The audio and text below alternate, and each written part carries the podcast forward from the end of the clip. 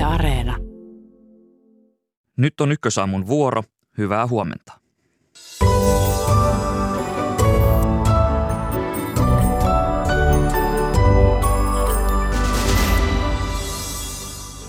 Minkälaista koronasyksyä nykyinen tautitilanne ennakoi, entä tulisiko neljänsien rokoteannosten jakelua laajentaa? Koronasta keskustelua lähetyksen aluksi. Koronakeskustelun jälkeen matkamme Viroon. Maan on arvioitu ratifioivan tänään Suomen ja Ruotsin NATO-hakemukset. Virosta suuntamme Ruotsiin. Ruotsissa jatkuu Almedalenin politiikkaviikko. Miten eläkemaksujen rahoitusta tulisi vahvistaa? Tätä kysymystä on pohdittu tänään julkaistussa eläkeparometrissa eläkejärjestelmästä keskustelua puoli yhdeksän jälkeen. Pörssimarkkinat ovat olleet kovassa laskussa tänä vuonna. Miten sijoittajien tulisi suhtautua tilanteeseen? Siitä lisää lähetyksen lopuksi. Minä olen Atte Uusinoka. Tervetuloa Ykkösaamun pariin.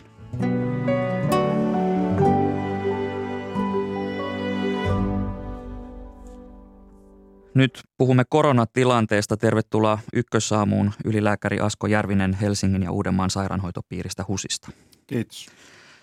On arvioitu, että koronatartuntojen määrä on tänä kesänä moninkertainen viime kesään verrattuna, mutta näitä vakavia tartuntoja on aiempaa vähemmän, niin mikä on se kokonaistilanne näin tiivistetysti Asko Järvinen? No kyllä se aika hyvin tuossa jo, juonnossa tuli esille, että meillä on – voi sanoa että tällä hetkellä tartuntoja enemmän kuin koskaan ennen vuotta 2022. Että se ehkä kuvastaa sitä, että on, tartuntojen määrä on isompi kuin mitä se on ollut aikaisemmissa epidemia huipuissa, puhumattakaan aikaisemmista kesistä. Mutta sitten toisaalta sairaala, sairaaloissa vaikka potilaita, joilla on koronatartunta todettu, niin on enemmän ja, ja jopa hieman kasvussa, niin koronainfektion aiheuttamien oireiden vuoksi sairaaloissa on potilaita koko lailla vähän – että ehkä vain noin neljäs tai viides osa kaikista sairaalapotilaista on, on, on nimenomaan koronavirusinfektion takia. Eli tautia esiintyy paljon, mutta taudin vaikeus ei enää ole samanlainen kuin se on aikaisemmin ollut. Eli, eli vaikka tartuntojen lukumäärä on korkea tai ehkä jopa ennätyksellisenkin korkea tässä epidemiassa, niin, niin tilanne on, on silti melko hyvä. Kyllä, kyllä tämä tavallaan varmaan kuvastaa sitä jatkoa, että tämä koronavirusinfektio on muuntumassa entistä enemmän yhdeksi meidän tavanomaisista hengitystieinfektioista, jolle väestössä kuitenkaan vielä ei ole niin hyvää suojaa, että se kykenee toistaiseksi tartuttamaan ja aiheuttamaan oireitakin niin isolle osalle väestöä. Terveyden ja hyvinvoinnin laitoksen tilastoihin, jos vetoan, niin sairaalahoidossa olevien koronapotilaiden määrä on lähtenyt kesäkuun puolivälissä pienoiseen nousuun ja kesäkuun kahden viimeisen viikon aikana sairaalahoidossa olevien määrä kasvoi THLn tilastojen mukaan noin 70. Niin mikä on HUSin tilanne? Paljonko täällä on potilaita nyt sairaalahoidossa? No aika samantyyppinen. Se on HUSissa pyöritään nyt noin 450 sisällä olevan potilaan – välillä, jos, joilla on koronavirus todettu, mutta sitten koronavirus virus oireiden takia hoitavilla osastoilla meillä potilaita on siitä hieman parinkymmenen päällä ja näistä noin kymmen kuntaa on koronaviruksen aiheuttamia oireiden vuoksi. Teho-osastolla on koko ajan yksittäisiä potilaita, että kyllä teho-osastollekin joudutaan, että meillä pyöritään siinä yhden ja viiden tehopotilaan välillä, joista ehkä noin puolet on, on koronaviruksen takia tehohoitoon joutuneita. Eli vakavia tautimuotoja edelleen on, mutta ne on harvinaisempia, vähäisempiä. Tehohoidon kapasiteetti ei ole uhattuna samalla tavalla. Ja entistä useampi sairaala joutu päätyvä koronapotilas, niin sairastaa jotain muuta tautia, mutta hänet joudutaan sairaalassa eristämään anestesiologian ja tehohoidon professori Matti Reinikainen Kuopion yliopistollisesta sairaalasta. Hän on arvioinut, että koko kesä-heinäkuun ajan tehohoidossa, siis kokonaisuudessaan Suomessa, olevien koronapotilaiden määrä on ollut 15 molemmin puolin. Ja hän on myös arvioinut, että tämä tehohoidon tarve ei tule vielä täysin katoamaan, kuten sinäkin Asko Järvinen toit tuossa esille, niin miten kuormittavaa se on sairaaloille, että, että edelleen tehohoidossa on näitä koronapotilaita? No kyllä se tietysti siinä mielessä on poikkeuksellista, että meillä on loma-aika ja tehopaikkoja on muutenkin vähän. Että kyllä ne muutamat potilaat jonkun verran näkyy siinä teho, tehokuormituksessa, vaikka se ei kovin iso ole. Että siinä mielessä se on uusi lisä, ja, mutta tulee varmaan olemaan vielä seuraavat vuodet. Että kyllä meillä varmaan jokunen potilas tehohoidossa tulee olemaan ja määrät varmaan kun tartuntamäärät kasvaa, niin voisin olettaa, että sairaalapotilaiden määrä kasvaa aika pahaan jaksoon, eli sinne loppuvuoteen voimakkaimmin, jossa meillä on sitten nämä hoitajien työtaistelutoimenpiteet ja myös nämä sote-uudistuksen aiheuttamat mullerrykset käsillä ja, ja ongelmana terveydenhuollossa. Eli vaikka näitä tehohoitopotilaita tulisi olemaan jatkossakin vaikka, vaikka tämä 15, niin, niin se ei esimerkiksi täällä HUSin alueella tuota minkälaisia ongelmia? No ei, ei nämä määrät mun käsitykseni mukaan vielä tuota, mutta kyllä varmaan on silloin, jos tartuntojen määrä voimakkaasti kasvaa, niin silloin voi tulla jo jälleen ja todennäköisesti tuleekin sen verran tehopotilaita, että se vaikuttaa joidenkin muiden suunniteltujen leikkaustoimenpiteiden tekemiseen. Itse pidän sitä, sitä todennäköisenä vielä seuraavien varmastikin parin kolmen talven aikana. Tämä sama ilmiö me nähtiin sikainfluenssan jälkeen, että silloin kun epidemia ja tautia esiintyy enemmän, niin sit sitä talvikautena myös tehohoitoon joutuu joitakin potilaita. Mutta yksittäisen ihmisen riski päätyä tehohoitoon, jos on rokotukset ottanut ja ne mitä on suunniteltu, niin se on hyvin pieni. Ylilääkäri Asko Järvinen Husista. Suomessa koronaviruksen kuolleiden määrä oli korkealla tuossa maalis-huhtikuussa ja myös sairaalahoidossa oli tuolloin aikaisempaa ja nykyistäkin useampi. Jos puhutaan tästä kuolleisuudesta, siitä on ollut puhetta mediassa viime päivinä jonkin verran, niin, niin mikä on arviosi, että onko kuolleiden määrä ylipäätään nyt lisääntynyt tai vai vähentynyt, jos verrataan esimerkiksi viime kesään?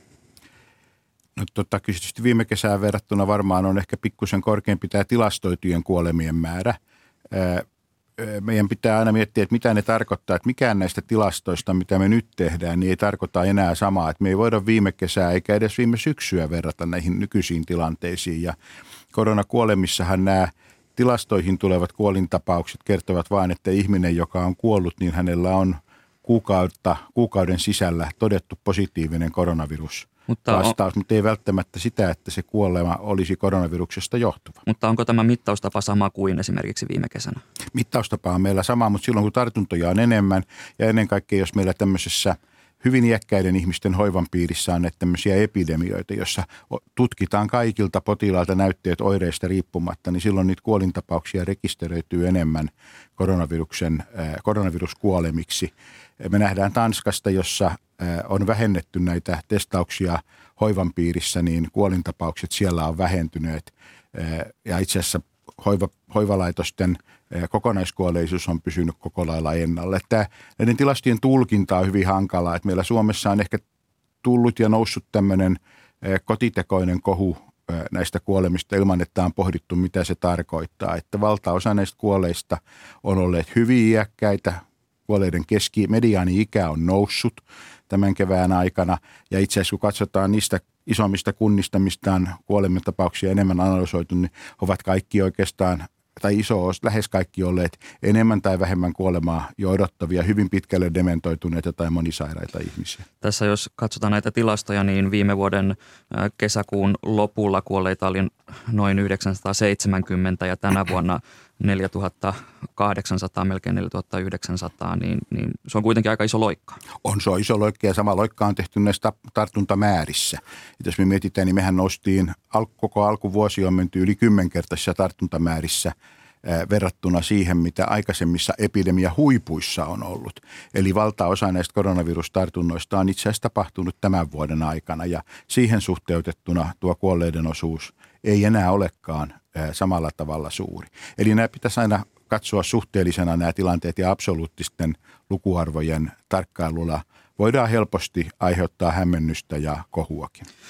No koronatartuntojen määrää ei tarkasti Suomessa tiedä tällä hetkellä kukaan ja tähän on syynä se, että näitä testejä tehdään hyvin paljon kotona ja ne tulokset eivät tule oikein esille missään. Meillä on nyt puhelimessa Varsinais-Suomen sairaanhoitopiirin johtaja, ylilääkäri ja alueen koronakoordinaatioryhmän puheenjohtaja Mikko Pietilä. Hyvää huomenta. Hyvää huomenta. Teillä siellä Varsinais-Suomessa on menetelmä, jolla voidaan arvioida näitä koronatartuntojen määrää ja tässä on kyse henkilökunnan testaamisesta. Niin miten henkilökunnan testaamisella voidaan selvittää koronatartuntojen todellista määrää esimerkiksi täällä kokonaisuudessa täällä Suomessa? No lähtökohtaisesti on ehkä hieman rajoittavaa puhua menetelmästä, jolla selvitetään tätä kokonaisilmaantuvuutta. Tämä on oikeastaan kyse siitä, että infektiolääkärimme Harri Marttila alkoi tilastoida myöskin meidän oman henkilökunnan osalta sitä, että paljonko tartuntoja tulee suhteessa meidän henkilökuntamme määrään. Ja tässä on taustalla se, että koska edelleen halutaan välttää hoitolaitosepidemioiden syntyminen ja toisaalta totta kai myöskin suojella meidän omia työntekijöitä tartunnalta, niin terveydenhuoltohenkilöstö pääsee hyvin herkästi ja heitä edelleen kehotetaan hyvin herkästi oireisena hake, hakeutumaan testeille. Ja tällä tavalla, kun me tarkkaan pystymme sitten arvioimaan sitä, että moniko meidän oman henkilökuntamme kuuluva on, on sairastunut, niin tällä tavalla arvioituna meidän alueellamme meidän henkilöstömme ilmaantuvuusluku on noin 1500, kun virallinen luku koko väestössä on tällä hetkellä 2500. Ja jos ajatellaan, että meillä ei ole mitään perustetta ajatella, että ilmaantuvuus meidän henkilöstössämme olisi korkeampi kuin työikäisessä väestössä keskimäärin, niin uskoisin, että tämä heijastelee varsin hyvin sitä minimitasoa ainakin siitä, että mikä on ilmaantuvuus todellisuudessa omalla alueellamme koko väestössäkin tällä hetkellä. No jos katsotaan sitä tautitilannetta siellä Varsinais-Suomessa, niin minkälainen se tällä hetkellä on ja onko se miten erilainen verrattuna esimerkiksi viime kesään? No kyllähän näitä tapauksia on huomattavan paljon enemmän kuin viime kesänä keskimäärin. Ja tällä hetkellä, jos ajatellaan sitä kaikkein olennaisinta asiaa, eli se, että kuinka paljon meillä on vakavaa taudin muotoa, niin hyvin, hyvin vähän. Jos esimerkiksi tehohoitoa käytetään mittarina, niin meillä on tänä kesänä ollut potilaita teho-osastolla lähinnä satunnaisesti. Sairaalassa olevien potilaiden määrä on nyt lähtenyt lievään nousuun, mutta edelleen olemme vielä niin, niin kuin aika kaukana niistä huippulukemista, mitä aikaisemmin oli. Ja tämän tilanteen kanssa kyllä pärjäisimme.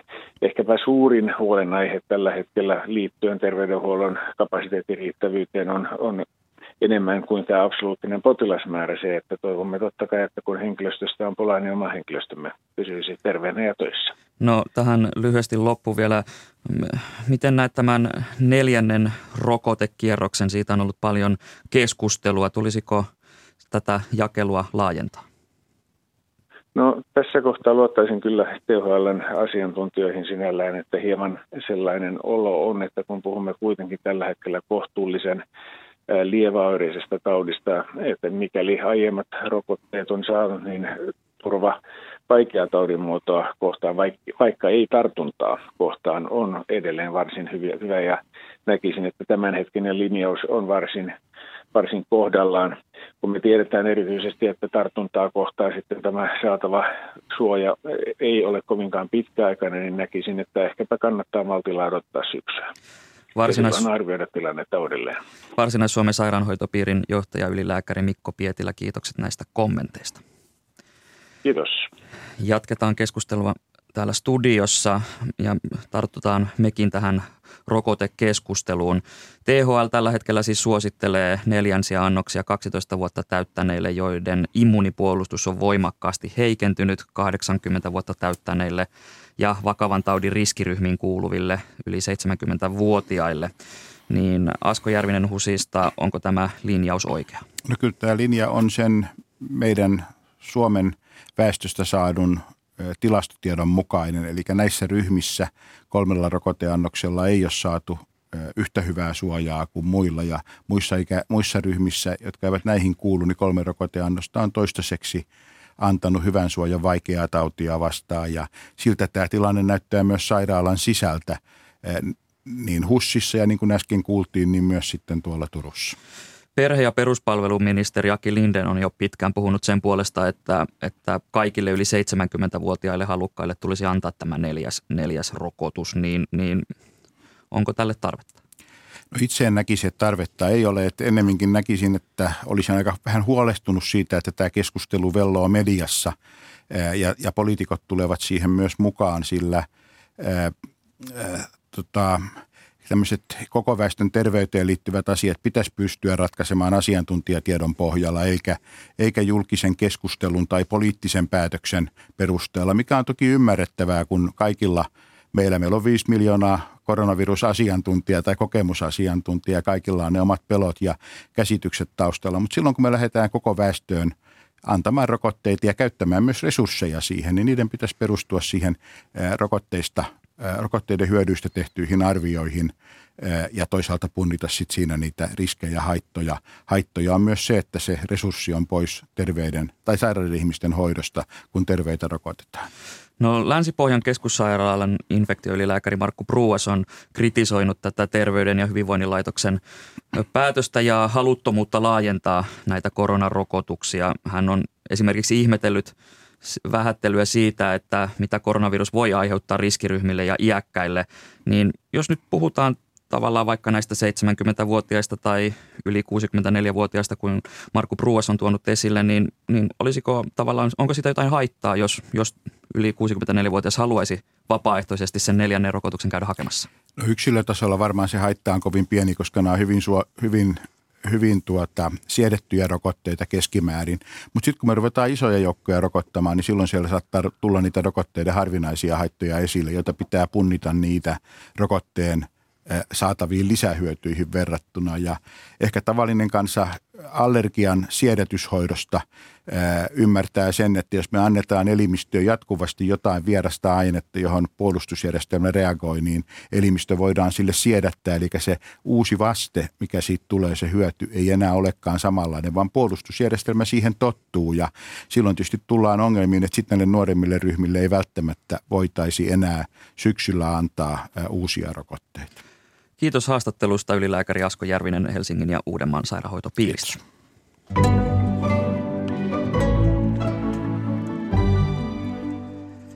Suomen ja Ruotsin NATO-jäsenyys on jo ratifioitu Tanskassa, Norjassa ja Kanadassa. Tänään on vuorossa ainakin Viro. Hyvää huomenta Tallinnaan kansanedustaja ja puolustusvaliokunnan puheenjohtaja En Eesmaa. Hyvää huomenta. Ykkösaamu, hyvää huomenta Suomi. Ja parhaat onnittelumme Tallinnasta. Kiitoksia, kiitoksia. Suomen ja Ruotsin niin. Kyllä, Suomen ja Ruotsin NATO-jäsenyys on tämän vuoden suuri tähtitapahtuma. No niin, käsitellään sitä tässä nyt seuraavaksi hetken aikaa. Suomi ja Ruotsi siis allekirjoittivat eilen NATOon liittymisasiakirjat ja saman tien Viron pääministeri Kaja Kallas kutsui maansa parlamentin eli Riikikokun koolle hyväksymään nämä hakemukset. Niin millainen tuo prosessi käytännössä tänään on, kuinka se etenee? Joo, mm, äh, Viron parlamentin kutsui koolle Viron parlamentin puhemies Jyri Ratas, äh, mutta äh, se on totta, että Kaja Kallas on edustanut hyvin Viroa NATO jäsenyyskeskusteluissa myös Suomen ja Ruotsin osalta. Ja eilen allekirjoitetut liittymispöytäkirjat toivottavasti ratifioidaan kaikkien NATO-maiden parlamenteissa ja meitä on jo tänään 30. Ihmettelen vähän, miten Tanska, Norja ja Kanada ilmoittivat jo eilen ratifioinnin olevan valmis. Onneksi ratifiointiprosessi ei ole kilpajuoksu, sitä paitsi kaikki maat vahvistavat liittymispöytäkirjat omien kansallisten käytäntöjensä mukaan. Me Viron riikikokussa käsittelemme asiaa tänään kahdesta istunnossa ja olen varma, että viemme Suomen ja Ruotsin NATO-jäsenyyden ratifioinnin nopeasti – mutta onnellisesti päätökseen. Tulen tänään pitämään puolueen parlamenttiryhmän puolesta myös puheen.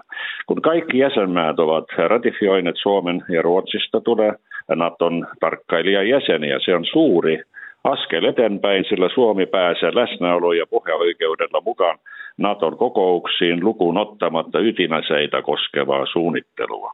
Muuten Suomen ja Ruotsin edustajat osallistuvat jo ratifiointikierroksen aikana Naton kokouksissa ja työryhmissä. Tietysti ette voi vielä äänestää. Suuret ja tärkeät NATO-maat Saksa ja Yhdysvallat ovat jo aloittaneet Suomen ja Ruotsin jäsenyyden käsittelyn. Saksassa lakiesitys maiden liittymispöytäkirjojen hyväksymisesti on jätetty ja tavoitteena on äänestää asiasta Saksassa pian. Moni meistä uskoo ja toivoo, että kaikki ratifioinnit voisivat olla valmiita jopa kaksi kertaa tavallista prosessia nopeammin, eli vielä tämän vuoden aikana. No en Eesmaa, miksi Viro haluaa olla myös ensimmäisten joukossa hyväksymässä Suomea ja Ruotsia NATOon? Joo, jos me etsimme, kuka on sanottu syypää, että Suomen kansan mielipide on vaihtunut. Se ei ole Viro, Latvia eikä, eikä Yhdysvallat, se on Venäjä ja Vladimir Putin. Venäjä on aina ollut hankala naapuri. Nyt Putin on valitettavasti todistanut, että se maa ja valtio on valmis hyökkäämään naapurimaihin vaihtaakseen hallituksia Moskovalle sopiviksi. Me Virossa muistamme sen vielä hyvin. Sitä paitsi Vladimir Putin on monta kertaa sanonut, että Ukrainan kansaa ei ole olevassa. Se aika merkitsee, että Venäjä on hyökännyt Ukrainassa asuvia venäläisiä, siis omaa kansaa vastaan. Mä uskon, että NATO on erittäin hyvä ratkaisu Baltian maille ja myös Suomelle. No tähän loppuun vielä, mikä tämän Suomen ja Ruotsin NATO-jäsenyyden merkitys on Virolle? Sekin on aika suuri, koska koko alueen tärkeys muuttuu. Meillä on, on toisenlaisia suunnitelmia Suomen ja Ruotsin jäsenyyden myötä. Koko Itämeri saa tässä mielessä, Naton mielessä, uuden puolustuskaavan ja, ja se on paljon parempi ratkaisu sekä Virolle että myös muille Baltian maille, koska mm, kun Suomi ja Ruotsi liittyvät Naton, Naton jäseniksi ja jäsenmaiksi tulee kaksi sotilaallisesti vahvaa ja tärkeää maata. Kiitokset näistä kommenteista kansanedustaja ja puolustusvaliokunnan puheenjohtaja En Eesmaa ja hyvää päivänjatkoa Tallinnaan. Sama sinne Suomeen, hyvä.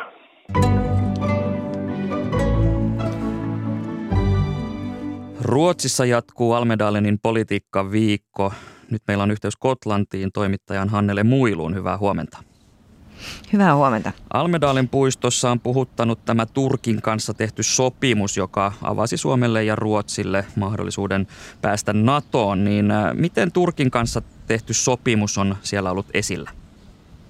Tämä äh, tätä NATO-hakemuksen etenemisen juhlintaa varjostaa kyllä tämä Turkki-sopimus. Ja se oli täällä esillä erityisesti avajaispäivänä sunnuntaina, kun täällä oli sosiaalidemokraattien päivä ja paikalla oli pääministeri Magdalena Andersson. Häneltä toimittajat tivasivat tiedotustilaisuudessa moneen kertaan, että mitä Turkin kanssa on sovittu, kun presidentti Erdogan on, on todennut, että Ruotsi on luvannut palauttaa 73 henkilöä ja tämä herättää kovasti huolta täällä varsinkin kuudien keskuudessa. Andersson ei tähän oikein sanonut mitään selkeää. Hän ei kiistänyt tätä, mutta hän vetosi siihen, että täm, nämä ovat luottamuksellisia keskusteluja, että hän ei sen takia halua, halua niitä avata. Miten siellä on suhtauduttu näihin pääministeri Magdalena Anderssonin kommentteihin, että tätä Turkkisopimusta sitä ei julkisuudessa niin paljon käsitellä? No se herättää huolta ja sitten kun nyt on vielä vaalit tulossa, niin jotenkin ajatellaan, että hän törmää siihen asiaan jatkuvasti ja joutuu vastaamaan siihen, vaikka ei haluaisikaan vastata. Tässä on oikeastaan niin kuin epäilyjä siitä, että Ruotsi antoi liiaksi antoi liikaa myönnytyksiä. Ja, ja nyt kysytään, että voiko Turkkia arvostella edes. Että, ja Anderssoniltakin kysyttiin tuossa myöskin, että onko Turkki demokraattinen maa, eikä hän siihenkään oikein selkeästi vastannut. No tänään siellä Almedalenissa on maahanmuuttovastaisina tunnettujen ruotsidemokraattien päivä, niin minkälainen asema tällä puolueella on tällä hetkellä Ruotsin puoluekentällä? No se on tätä salonkikelpoisuutta on ehkä kohottanut koko ajan. Että nyt esimerkiksi äh, puheessaan tämä kokoomusta vastaava moderaattien puheenjohtaja Ulf Kristersson niin kehui jopa, jopa ruotsidemokraattien maahanmuuttopolitiikkaa ja selvästi haluaa puolueen tukipuolueeksi – Neljä vuotta sittenhän tämä oli erityisesti estettävä heidän maahanmuuttopolitiikkansa. Mutta nyt muutkin porvaripuolueet ovat hyvin suopeita ja moderaatit laskee, että, että ruotsidemokraatit olisi yksi näistä neljästä, jotka voisivat sitten muodostaa seuraavaa hallitusta yhdessä. Että yhteistyötä halutaan, mutta Kristerssonkaan ei halua heitä hallitukseen. No onko ruotsidemokraateilla tähtäimessä tuo hallitus? Sitä varmasti tänään, kun heidän puoluepäivänsä, niin varmasti kysellään. Se on vaikea sanoa, koska heillähän on niin kuin jonkinlainen esimerkki täällä meillä perussuomalaisissa, että, että tämmöisen populistipuolueen suosiota kyllä aika lailla voi hallitusyhteistyö nakertaa. Ja sitten toisaalta tämmöinen tukipuolueen, hallituksen tukipuolueen asema on aika hyvä, koska siinä saa myöskin omia tavoitteitansa läpi. Toimittaja Hannele Muilu, kiitokset näistä arvioista ja mukavaa päivänjatkoa sinne Kotlantiin. Kiitos samoin. Sitten siirrymme kotimaahan ja puhumme seuraavaksi eläkkeistä. Eläketurvakeskus on tänään julkaistussa barometrissa selvittänyt, että mitä suomalaiset ajattelevat eläketurvasta ja kuinka tätä eläkejärjestelmää tulisi muuttaa. Tervetuloa Ykkösaamuun ekonomisti Sanna Tenhunen Eläketurvakeskuksesta. Kiitos. Ja vakuutus- ja eläkejohtaja Tiina Nurmi Ilmarisesta. Kiitos. No tätä eläkejärjestelmää, sitä on mm, joudut tai tullaan muuttamaan tässä tulevaisuudessa, mutta tämän parametrin perusteella ainakaan eläkkeiden leikkaaminen ei uudistuskeinoksi kelpaa, niin kuinka yllättävä tulos tämä oli? Ei ollenkaan yllättävä tulos ja, ja itse asiassa Suomessa ei ole koskaan maksussa olevia eläkkeitä leikattukaan. Eli aina puhutaan tulevista eläkkeistä ja mahdollisesti niiden indeksikorotuksesta, kun puhumme leikkaamisista. Entä Sanna Tenunen? No ei minuakaan yllättynyt tämä tulos. Totta kai kenestäkään ei tunnu kivalle ajatus siitä, että eläkkeestä tai varsinkaan omasta eläkkeestä pienennettäisiin leikkaamalla jotakin. Ja tätähän ei tässä kyselyssä myöskään ehdotettu, vaan nämä oli tämmöisiä yleisiä tapoja, millä tavalla rahoitusta niin periaatteellisesti voidaan, voidaan vahvistaa.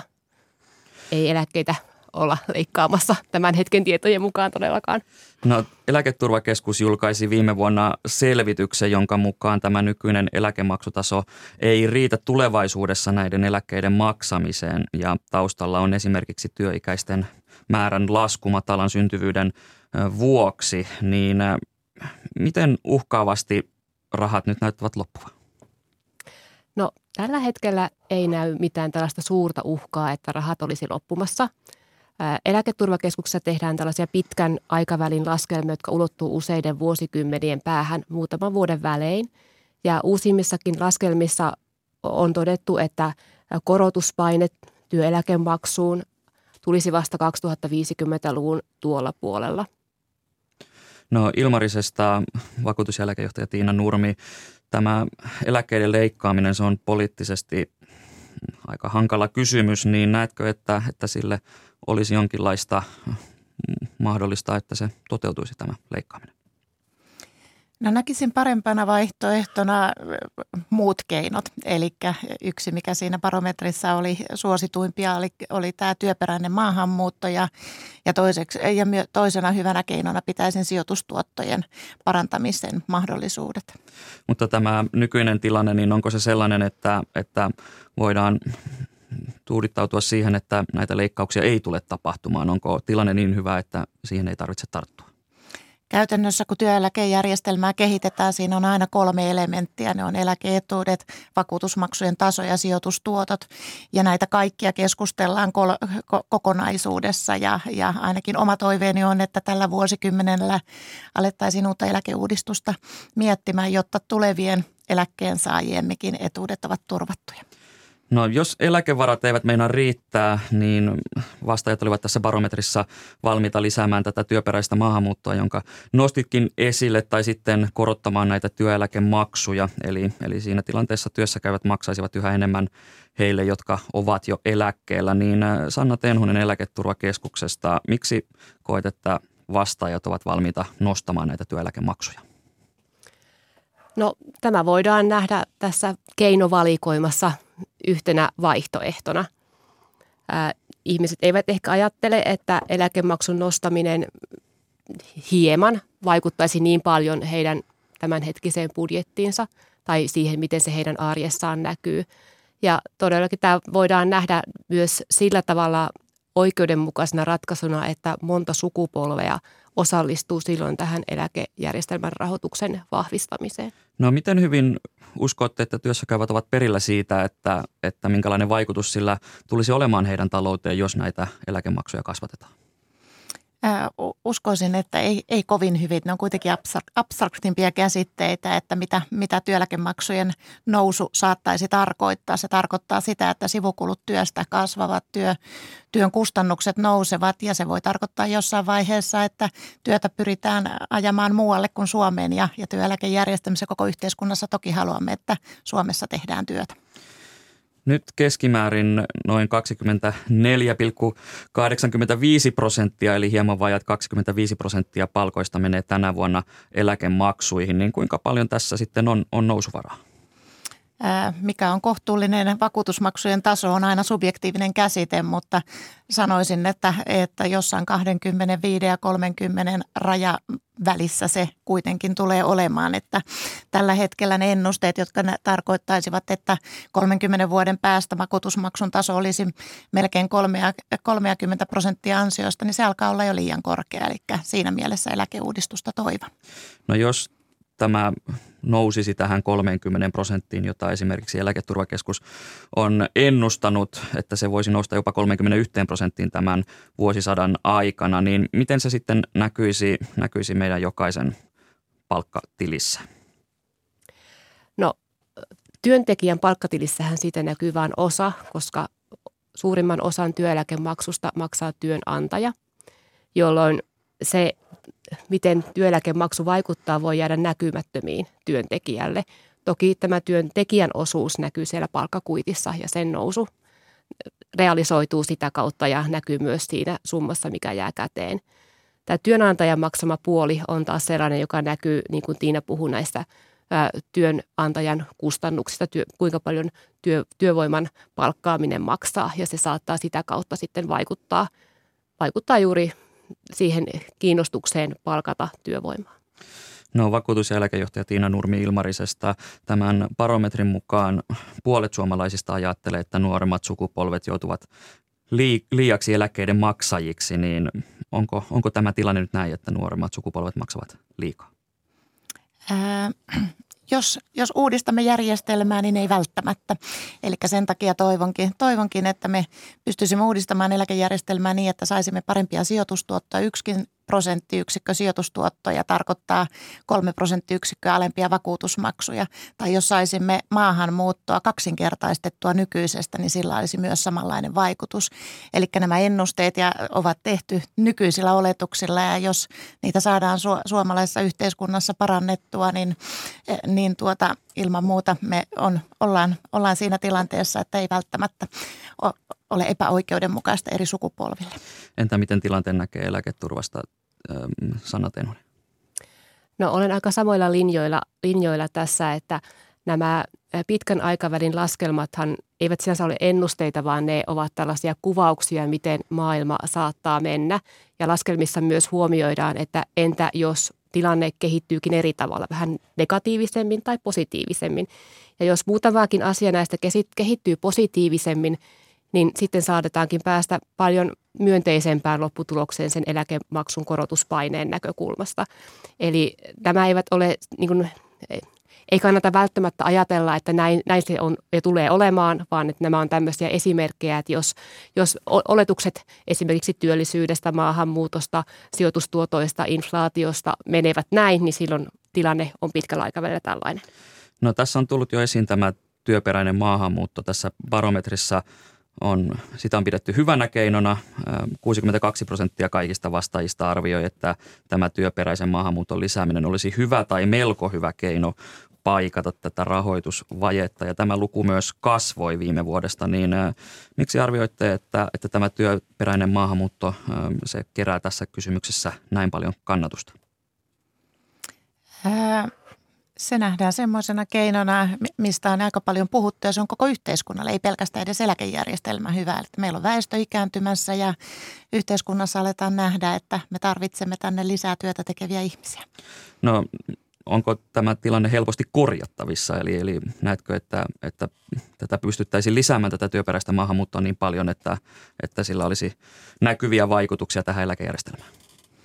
Ää uskon näin. Eli tästä keskusteltu paljon, kun me saadaan helpotettua ää, maahanmuuttoa ja, ja tota, kuinka, kuinka tänne päästään töihin ja saama, saadaan Suomi houkuttelevammaksi. Ei, en sanoisi, että se helppoa, mutta se on ihan mahdollista.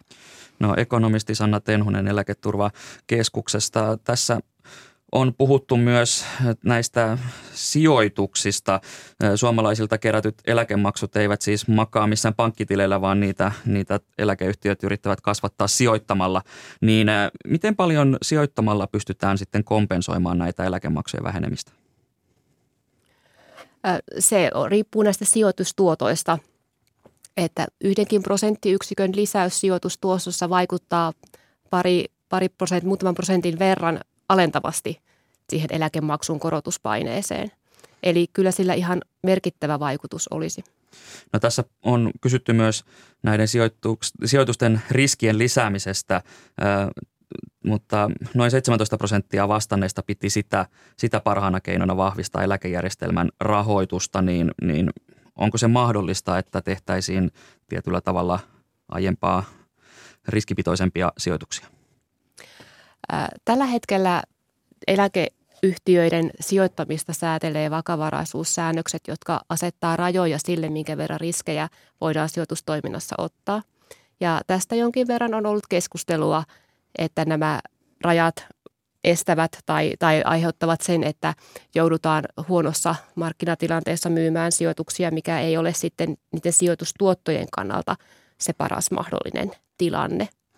No, tässäkin haastattelussa on jo puhuttu tästä mahdollisesta tulevasta eläkeuudistuksesta. Ja jos katsomme naapurimaa Viroon, niin siellä tehtiin viime vuoden keväällä uudistus, joka antoi työikäiselle mahdollisuuden itse päättää, että mitä he tekevät näillä eläkesäästöillään. Niin, niin Tiina Nurmi Ilmarisesta, onko tämä Viron malli sellainen, josta kannattaisi ottaa esimerkkiä myös tänne Suomeen? No itse näen, että tämmöisessä pakollisessa lakisääteisessä työeläketurvassa niin institutionaalisten sijoittajien sijoittaminen olisi se paras vaihtoehto. Eli ma- maailmalta, mitä ollaan katsottu Ruotsista esimerkiksi, niin se, että yksittäinen henkilö on päättänyt itse sijoituksesta, niin välttämättä ole tuottanut sitä parasta, parasta turvaa. Että mun mielestä sitten on pikemminkin nämä vapaaehtoiset lisäeläketurvat, missä, missä voidaan niitä sijoituksia itse päättää. Entä Sanna Tenhunen, miltä tämä Viron malli kuulostaa? Siinä on aina, aina kaksi puolta, koska ihmiset ovat todella erilaisia siinä, miten paljon heitä kiinnostaa sijoittaminen tai, tai miten paljon he tietävät siitä asiasta tai miten paljon he yleensäkään haluavat ö, ottaa tällaista asiaa selvää ja miten he suhtautuvat riskeihin, joten tämä olisi tosi niin kuin, ö, tavallaan eriarvostaisi ihmisiä – jos tällaiseen lähdettäisiin. Että minä näen myös tällaisen ää, instituution, jossa ammattilaiset hoitaa tämän pohdinnan ihan hyvänä asiana. Kiitokset keskustelusta Sanna Tenhonen Eläketurvakeskuksesta ja Tiina Nurmi Ilmarisesta. Kiitos. Kiitos.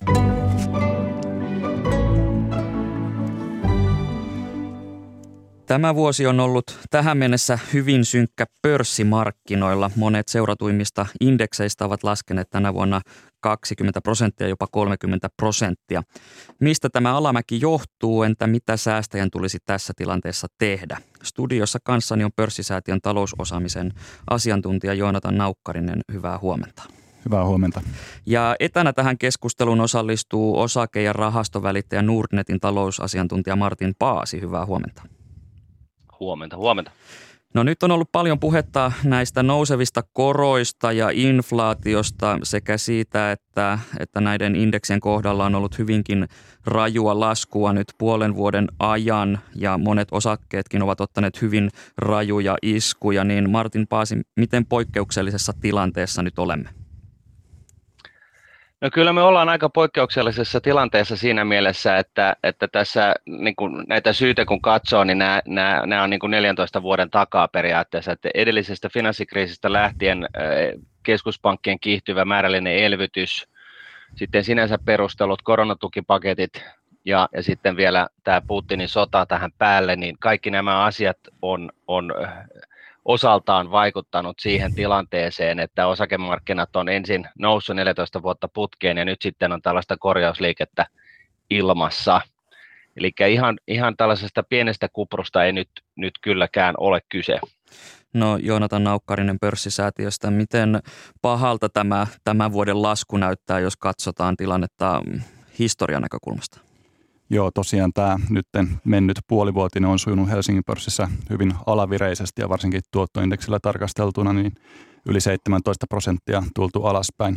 Verrattuna tosiaan viime vuosiin niin on poikkeuksellista aikaa, mutta sitten jos otetaan vähän laajampi katsontakanta historiaan, niin näitä laskukausia on tapahtunut historiankin aikana aikaisemmin ja viimeisin tosiaan helmikuusta 2011 kesäkuuhun 2012, niin 17 kuukautta oli kestoltaa ja yli 30 prosenttia tultiin alaspäin. Finanssikriisin aikaan puolestaan laskua tapahtui yli puolitoista vuotta ja silloin tultiin jopa yli 60 prosenttia alaspäin. Ja sitten jos lähdetään katsoa vielä pitemmälle ajassa taaksepäin Helsingin pörssin historiaa, niin kaikista pisin laskukausi näin ajankestollisesti on ollut 70-luvulla, jolloin tultiin jopa 49 kuukautta putkeen tota, markkina tuli alaspäin. Eli tähän, niin kuin per, jos otetaan laajempaa katsotakantaa, niin ei mistään niin kuin täysin poikkeuksellisesta ää, asiasta ole kysymys. Eli laskukausia on tapahtunut aikaisemminkin historian aikana ja on ollut huomattavasti kestoltaan pidempiä ja, ja toisaalta myös sitten tullut myös prosentuaalisesti huomattavasti enemmän alaspäin. No jos katsotaan... Ja, ja tähän, mm, tähän näkemykseen yhdyn myös minä. Tähän näkemykseen yhdyn myös minä, eli tosiaan niin kuin liikkeenä ja, ja alastulona, niin tämä ei ole vielä niin kuin mitenkään poikkeuksellinen. Nämä syyt ehkä enemmänkin no, poikkeuksellisia. Nämä syyt siihen, niihin kuuluvat esimerkiksi korona, hyökkäyssota, ää, niin Martin Paasi jatka sen verran, että olisiko tämä nykyinen tilanne ollut jotenkin estettävissä tai loivennettavissa? Olisi, jos, jos totta noin, niin, nämä tarvittavat rakenteelliset muutokset olisi lähdetty viemään läpi niin Suomessa kuin muuallakin Euroopassa ja, ja sitten varsinkin niin kuin välimerimaissa. Et, et nyt tässä niin kuin Draghin kuuluisesta puheesta vuodesta 2012, jossa hän sanoi, että hän tekee mitä ikinä tarvitseekaan, että euro pysyy kasassa silloisen Kreikka-kriisin aikana, niin, niin oli tavallaan tällainen karhunpalvelus tälle euroalueelle siinä mielessä, että, että siinä poliitikot huomasi ja oppi, että, että tota, EKP pystyy ikään kuin pitämään tämän eurotalouden äh, hengissä, äh, olkoonkin, että se ei, ei puutu varsinaisiin ongelmiin. Et se on vähän niin kuin potilas, joka matkaa, makaa letkuissa, äh, mutta sille ei, ei tehdä mitään, äh, että se parantuisi. Et se on niin kuin, äh, tällainen tilanne periaatteessa on ollut ja, ja tota, nämä rakenteelliset muutokset on poliittisesti äärimmäisen hankalia, että se on sinänsä ihan ymmärrettävää, että näin on sitten käynyt, kun on, on ollut joku keino, millä pystyy sitten potkimaan sitä purkkia äh, tuhannen kilometrin tietä alas. No, jos katsotaan kymmenen vuoden aikaväliä, niin pörssimarkkinoilla on ollut hyvin positiivinen ajanjakso, jos jätetään tämä koronadippi pois ja, ja tämä, tämän kevään tilanne, niin pörssisäätiöstä Joonatan Naukkarinen, onko tämä nykyinen tilanne, onko siinä kyse tietyllä tavalla ylikuumentumisen viilentymisestä tai kuplan puhkeamisesta vai miten näet tilanteen?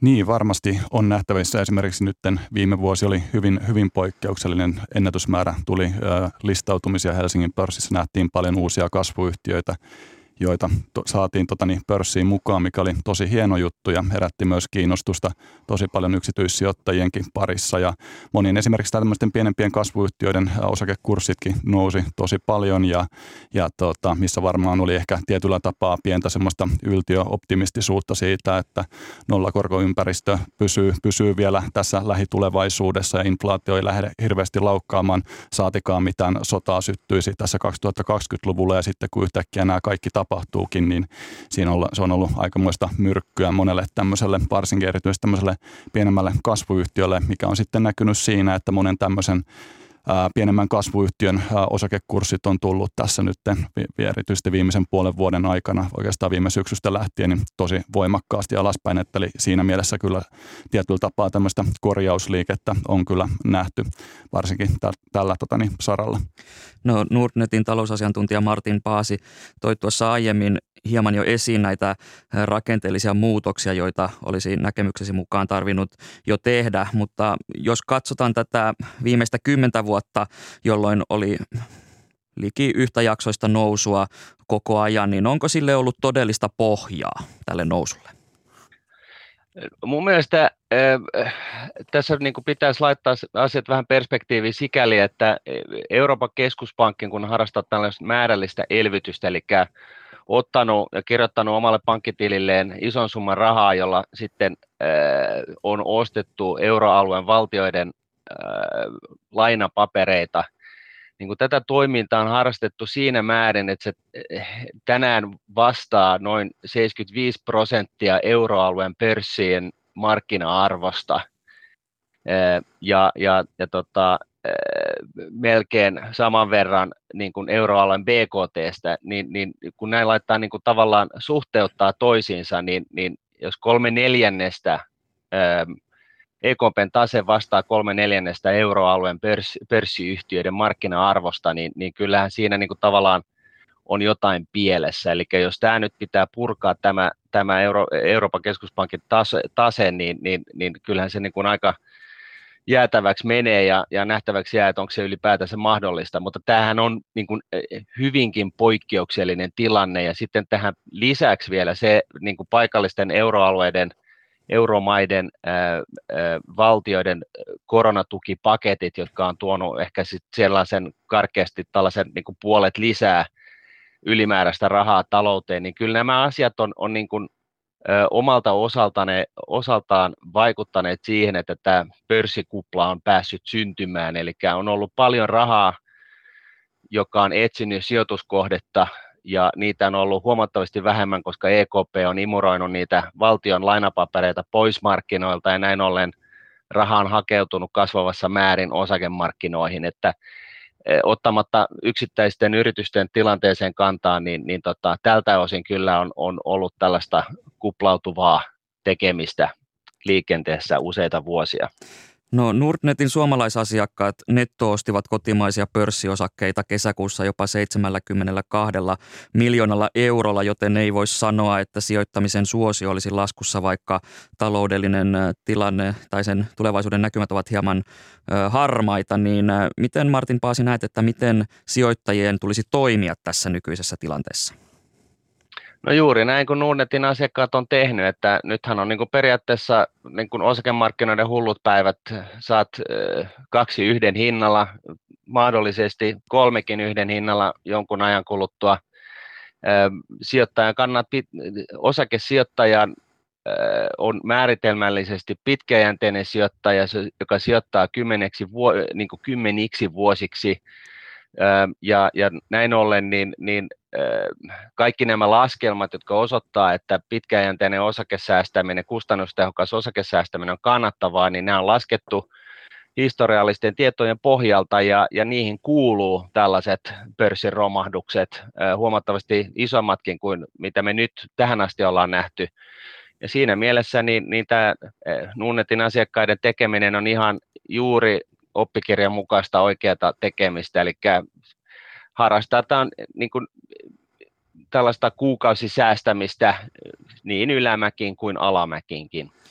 No tuoreimmassa sijoittajabarometrissa noin 30 prosenttia vastasi, että, että on markkinoilla tavallista passiivisempi, kun kysyttiin tämän Venäjän hyökkäyssodan vaikutuksia sijoituspäätöksiin, niin pörssisäätiön talousosaamisen asiantuntija Joonatan Naukkarinen Minkälaisia oppeja tästä maailmantilanteesta sijoittajan nyt tulisi ottaa, että jos haluaa parantaa sitä omaa tietotaitoa tai, tai sitten sijoitusprosentteja?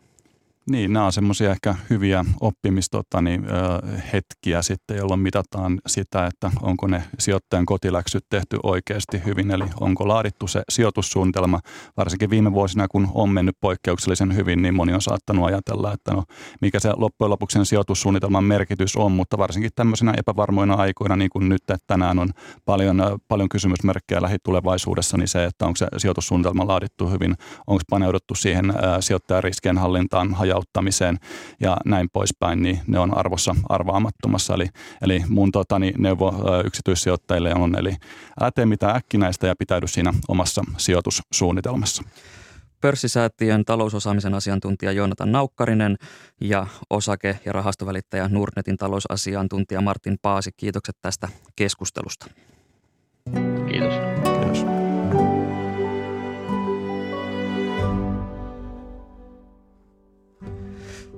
Tätä lähetystä ovat kanssani tehneet toimittajat Jukka Vanninen ja Seppo Kivimäki. Lähetyksen tuotti Tarja Oinonen, äänitarkkailijana toimii Katri Koivula. Tämä keskiviikon ykkösaamu on päättymäisillään. Minä olen Atte Uusinoka. Kiitän teitä kuulijoita seurasta ja toivotan mukavaa keskiviikon jatkoa. Ja huomenna taas ykkösaamu 10 yli kahdeksan. Mutta nyt uutisiin.